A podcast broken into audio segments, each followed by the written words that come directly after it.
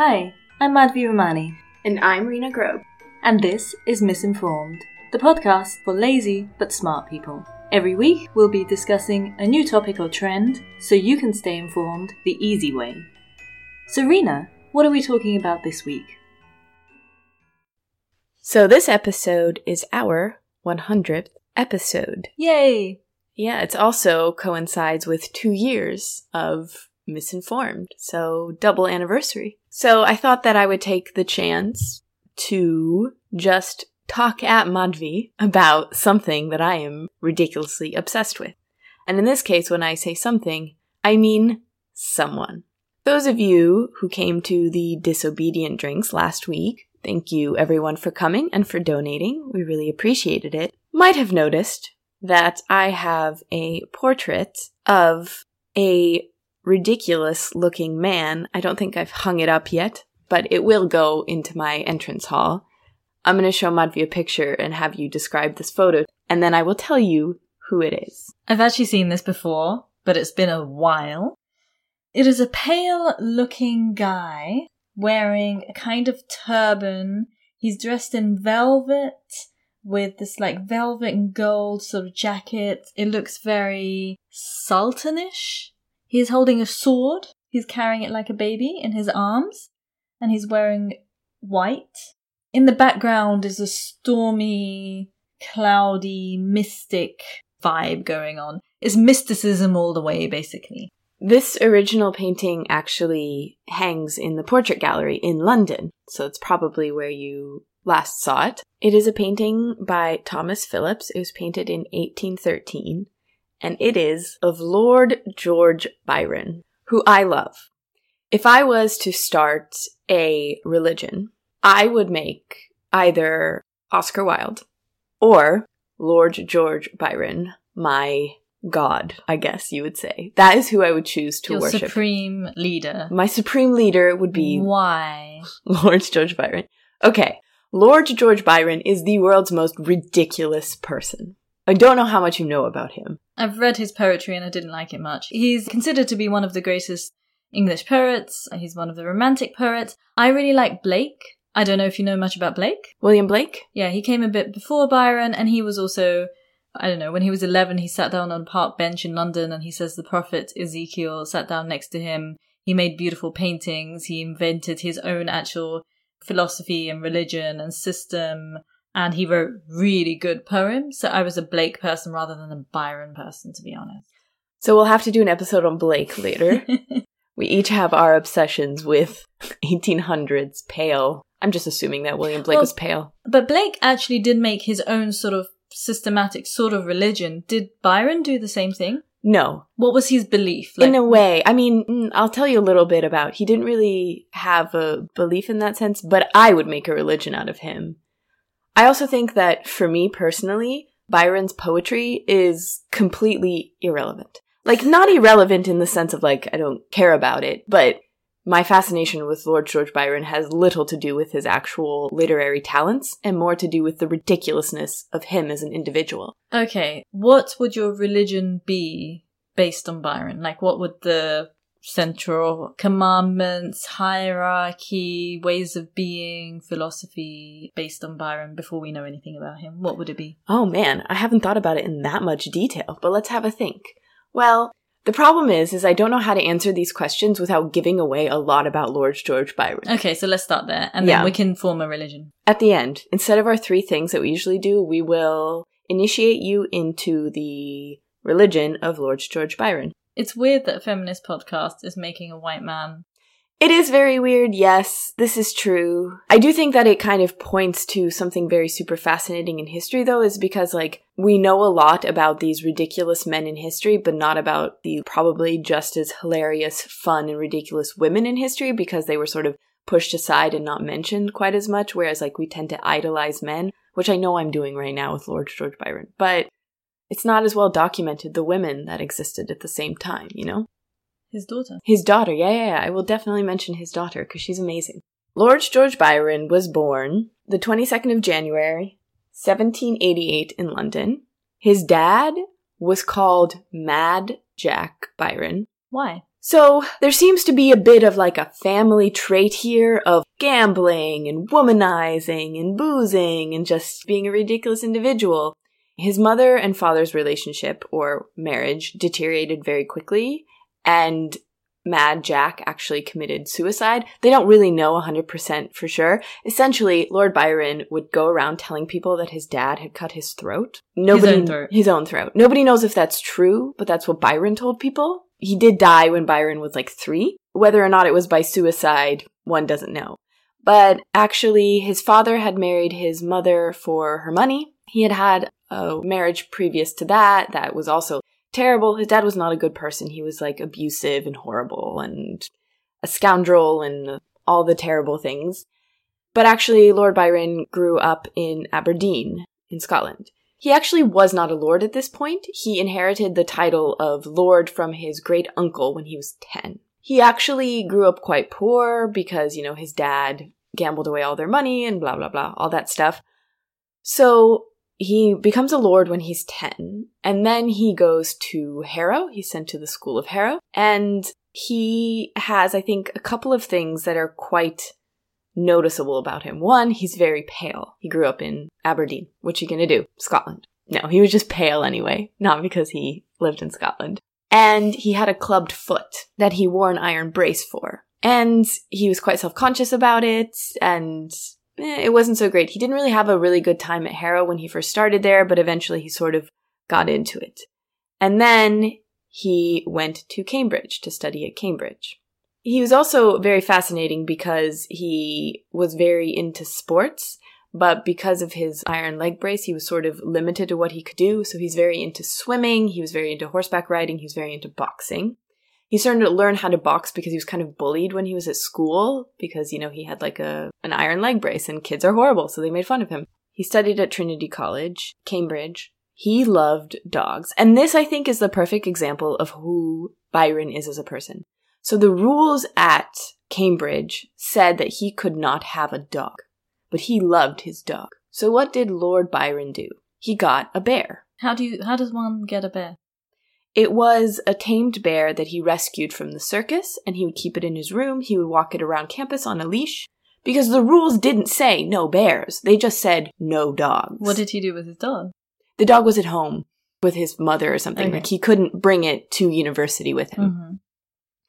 And this is why I like Lord Byron. So you were talking about religion before. Byron is sort of like you tell him he can't do something, so he does the ridiculous opposite thing that wasn't in the rules. I can't have a dog? Fine, I'm gonna have a bear because you don't have any rules about me not having a bear.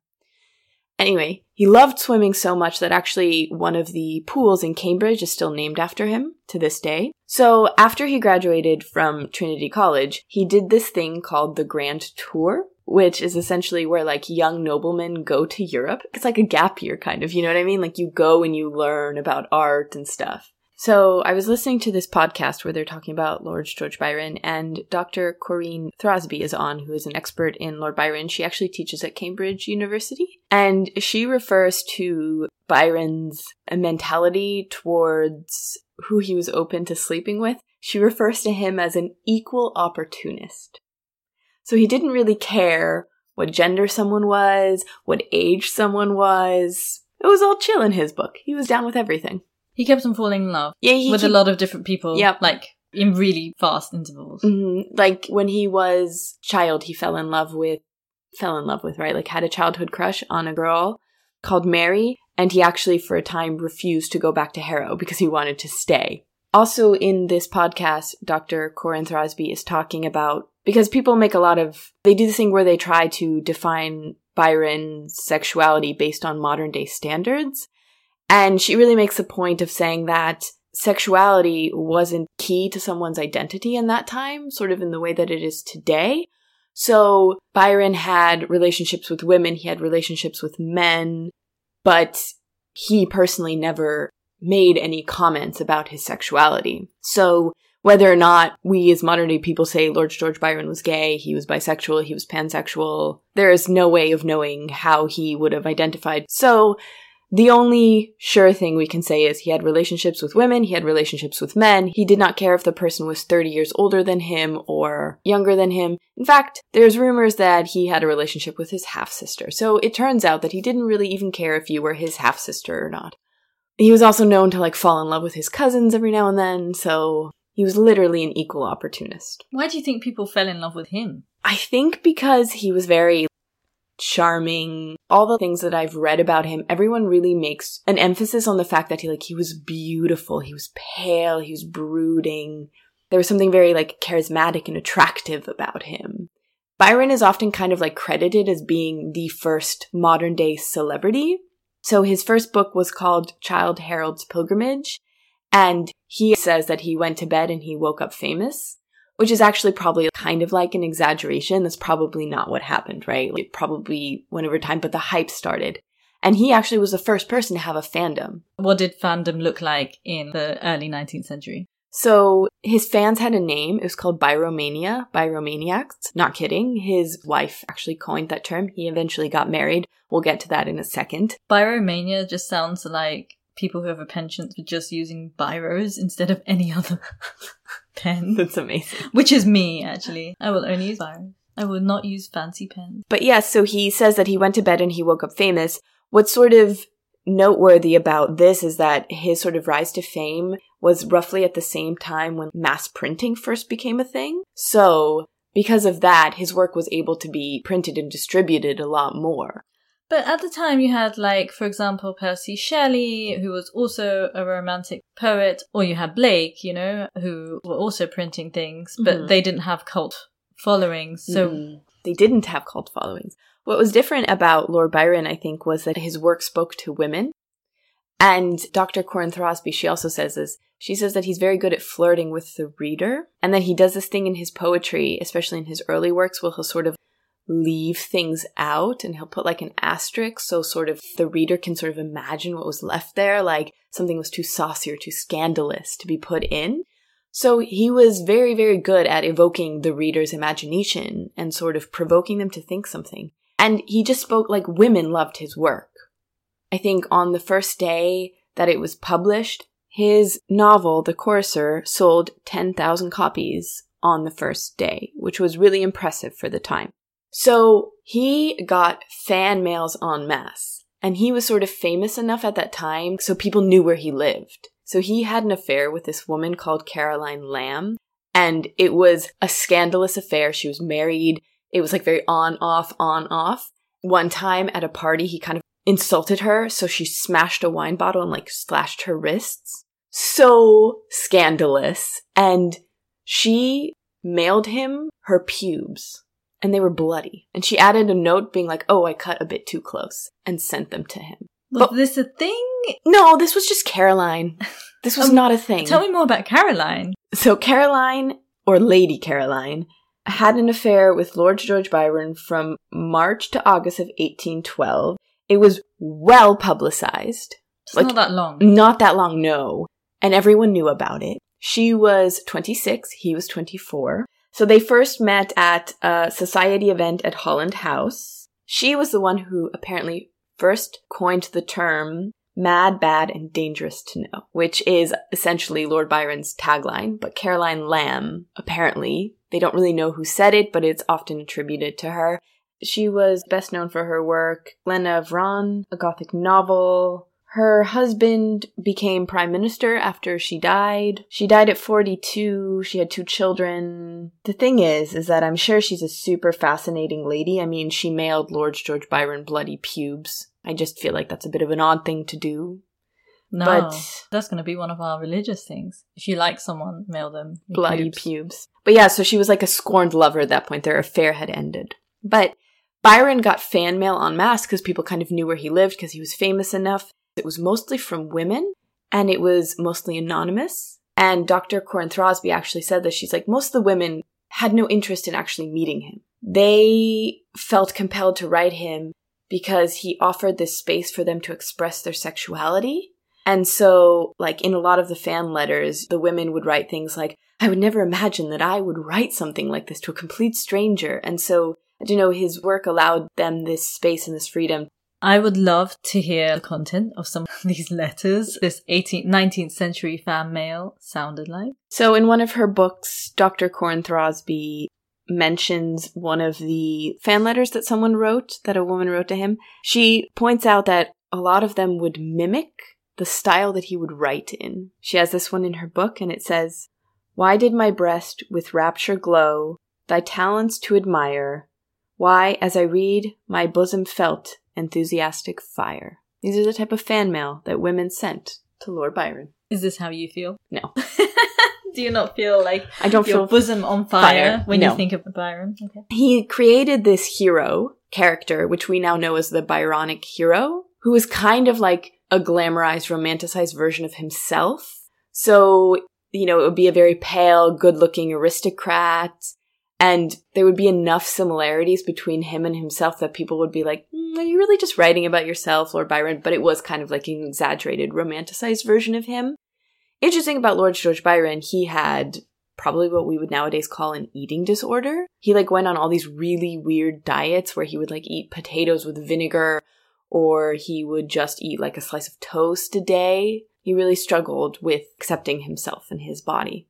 But yet, on the other hand, he had this totally celebratory fantasy of himself that he fed and this image and all that kind of stuff. Yeah, he has that weird duality of being like overly confident but also deeply insecure. Yeah, I mean, that goes together maybe. Yeah, hand in hand. Somehow linked, yes. So he he like struggled with accepting the way that he looks. He was very fascinated. He went to Greece and he got sort of fascinated with the vampire stories they had there. But the vampires that they had there were sort of like small, hairy, gross, ugly looking characters. In. Greece? Mhm, in Greece, yeah. Whereas he, so there was this one really, really, really famous night in Geneva. Do you know where this is going? What happened on Hmm. Lake Geneva? Oh, Frankenstein was written there, right? Frankenstein By was written By Mary. Shelley. Yeah. So it's the summer of 1816. It's a cold, rainy, stormy night. It's like the wettest summer in Geneva ever in Switzerland. And so Percy Bysshe Shelley, Mary Wollstonecraft, because at the time she was not yet married to Percy Shelley, so she was not called Mary Shelley yet. William Polidori, who is Lord Byron's doctor, and Lord Byron are in this house, and they decide that they're going to write ghost stories. So they tell ghost stories, and Mary Shelley tells Frankenstein. She was 18. She's so cool. Do they tell them or do they have They, a competition? they told them. They told Ah. them. They told ghost stories, and then she later wrote it down, and they were published. Polidori told a vampire story, but instead of doing the version of vampires that was commonly known, he sort of turned the vampire into like a Byronic hero. So essentially, Twilight is thanks to Polidori, thanks to Lord Byron, essentially, because this pale, thin, beautiful Vampyre is Lord Byron. So Robert Pattinson's entire career is thank you to Lord Byron. Yeah, essentially. Actually, people thought that Lord Byron wrote vampire, which was spelled with a Y, not an I. So it was misattributed to him, and actually Polidori committed suicide later. Fun fact, not so fun fact. Byron was like really weirdly morbid too. He liked to keep skulls and drink out of them. He liked to use them as drinking cups. So when Percy Bysshe Shelley died, he really wanted to keep Percy's skull to drink out of, and everyone was like, no, we're not giving you the skull. That's weird. But where did he get his other skulls to drink out of? I don't know. Where does one get a skull to drink out of? There were these grave robbers at that time. Yeah, I mean, I, I can't imagine that Lord George Byron went grave robbing. No, but, but, he could have paid someone, right? yeah, maybe we can get a Ouija board and ask him. Maybe he'd respond. They burned Shelley's body actually, and his heart didn't burn, and so they gave it to Mary Shelley to keep. Just so you know what kind of people these were. Is that a myth? I mean, I, maybe it's a myth. Yeah, so there's a lot of debate about this one. So apparently, Edward John Trelawny, who is a novelist, when Shelley's body was blazing away on the beach, he reached into the fire and grabbed the still intact heart and then gave it to Mary Shelley, who wrapped it in a copy of a poem Shelley had written and stuck it in her drawer, where it remained for 30 years until it was finally buried with their son. But then an obscure 1885 New York Times article points out that Trelawny may actually have grabbed Shelley's liver and not his heart. And the piece references the expert advice of somebody from the Milan crematory. And the quote that they use is The heart, being hollow, is easily destroyed, while the liver, which is the most solid mass of internal organs, resists the most intense heat. The whole thing is weird, yes. It's very goth. I mean, I think they were the goths of their time. They were the goths of their time, yeah. But yeah, he settled in Venice eventually, where, and this is one of my favorite facts about him, he had a house and he had a menagerie of animals in the house. Here is the list, according to Percy Bysshe Shelley, of animals that he had. Ten horses, eight enormous dogs, three monkeys, five cats, an eagle, a crow, and a falcon. And then, in a follow up letter, he adds P.S. I have just met on the staircase five peacocks, two guinea hens, and an Egyptian crane. They were all inside the house. Uh huh, inside the house. And how big was the house? Must have been massive if he had ten horses in this house. And how much did it stink? Oh, it's probably smelled terrible. And did the animals fight? I have so many questions. Unfortunately, all we know is what Percy Bysshe Shelley described in this letter. Do you think he was joking? I don't want to believe he's joking because I like the idea of Lord Byron, who was like an animal lover. He loved animals in this massive house in Venice, just with 10 horses in it. I love that mental image. It's amazing to me. It's just a ridiculous image. Yeah, so he is living in Venice. He has this menagerie of animals. He has an affair with a married woman, sort of like his longest lasting relationship. But he also writes probably his most famous piece, which is Don Juan, which is a comedy and it's a joke on the fact that English speakers mispronounce other languages. So it's not Don Juan, but Don Juan. Funnily enough, the boat that Percy Bysshe Shelley died on in 1822 was called Don Juan. It's a comedy that was his most famous work. And I guess throughout his entire life, he kind of like lacked purpose. And so he decided that he was going to do something with his life. He was going to go to Greece and he was going to fight in the independence war. So the Greeks were trying to get independence from the Ottoman Empire, but he went, he joined up. He never actually fought. He died before he got that far. So he died on April 19th, 1924 at age 36 in Missolonghi, which was back then belonged to the Ottoman Empire. He also had syphilis and gonorrhea for a lot of his life, right? Because he was just sleeping with everyone. There's a famous letter that Shelley wrote Keats where he says that they both hadn't heard from Byron for a while, so they got very concerned about him. So Shelley went looking for him, and he found him in Paris, where he had nearly died from malnutrition and dehydration from having too much sex. I don't know how to respond to this. I think no one knows how to respond to that. That's who Lord Byron is as a person. But yes, so he dies in Greece. Did he talk about? Can we go back to his lack of purpose? Did he actually talk about this at all? No, I so- think he just said that like he wanted to do something with his life, like he wanted to contribute to something. But he wrote like the Armenian dictionary and all this kind of stuff that didn't count. or- No, hmm. So he wanted to fight. he wanted to fight. He was into battles. He used to like pretend with his servant on his lake that they were at battle and stuff like that. So it sounds like a little bit of a glorification fantasy of himself as well. That yeah, also like a romanticization of war and fighting for Mm. something. I mean, they are romantics, right? Like in the sense of the literary term, not like I'm going to take you to a candlelit dinner. I like that. That's your definition of a romantic. in that tone of voice too. But Mhm. yeah. So he was supposed to go sail on this ship, but before the expedition could sail in February 1924, he fell ill and he had a lot of like he was weakened and he made a partial re- recovery, but then in early April he caught a cold.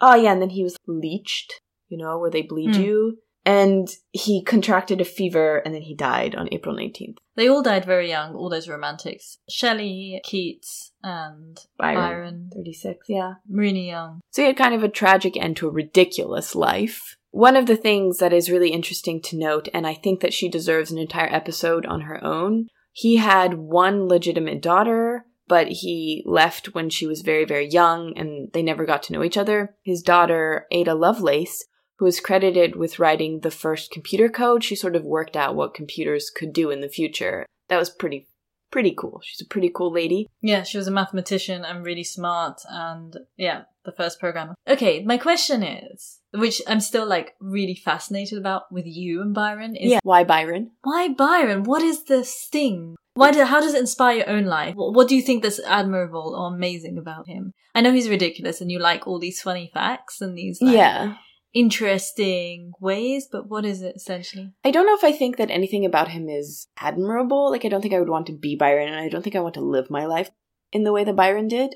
But I think that more so with Lord Byron, it's just he was so flamboyant and ridiculous. I mean, I think if I met him, I would hate him, right? If I went to a bar in Berlin and I met someone who was a Byron type, like there also, are loads yeah, in Berlin. I think what I really, really like about Lord Byron and what I think personally makes me so interested in him is I feel like he wasn't confined by things in the sense of he had an iron leg brace, but that didn't stop him. He He wasn't allowed to have a dog, so he, got, a bear. Yeah, and it's just this like the snarkiness and the cheekiness of who he was as a person, making fun of the fact that English speakers thought that the way they said anything was correct, you know, Don Juan and Don Juan. The fact that he just very openly poked fun at these things.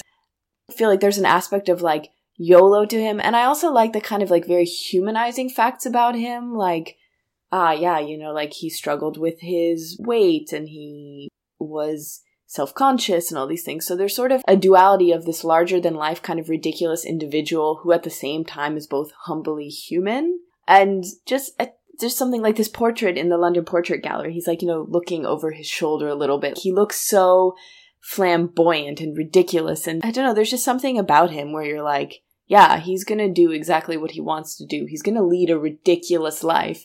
He's gonna be scandalous. He's gonna break the taboos. He's gonna scandalize people. And he doesn't care. He's just gonna go do his own thing. Great. So that's the basis of our three things. Three things you can do this week to be like the amazing Lord Byron. and join the religion we're starting. So I think if I was starting a religion on Lord Byron, I think that the principles would be do what you want, regardless of what anyone else thinks. Don't be confined by anything. Lord Byron is the perfect example of if someone tells you no, figure out a way to turn it into a yes. And I mean that in sense of like, if the university tells you you can't have a dog, get a bear. That is the only sense I mean it in, not when it comes to things like consent. If someone tells you no, no means no. Just feel like adding that. I would say number two, like byromaniacs, everyone in this religion should just use byros. Biro pens. And I think the last thing that I would say in this religion is be an equal opportunist like Lord Byron. Don't let yourself be confined by things such as age. I mean, make sure everyone is above 18 and a legal consenting adult, obviously. But if someone was 30 years older than Byron or 30 years younger, Byron didn't really care. And gender, sexuality, age, all these things didn't matter to him. Also, practice safe sex because he did have syphilis and gonorrhea for most of his life. Yes. So, thank you for listening. Until next week, goodbye. If you liked the show, please share it with your friends and subscribe wherever you get your podcasts. You can also help us by supporting us on Patreon for as little as 4 euro a month. Visit patreon.com slash misinformed. For links to all our sources and for our personal tips on what to watch and read, subscribe to our weekly newsletter at misinformed.substack.com. You can follow us on Instagram at the underscore miss underscore informed or email us your feedback, requests, or just to say hi. Misinformed.podcast at gmail.com. We would love to hear from you.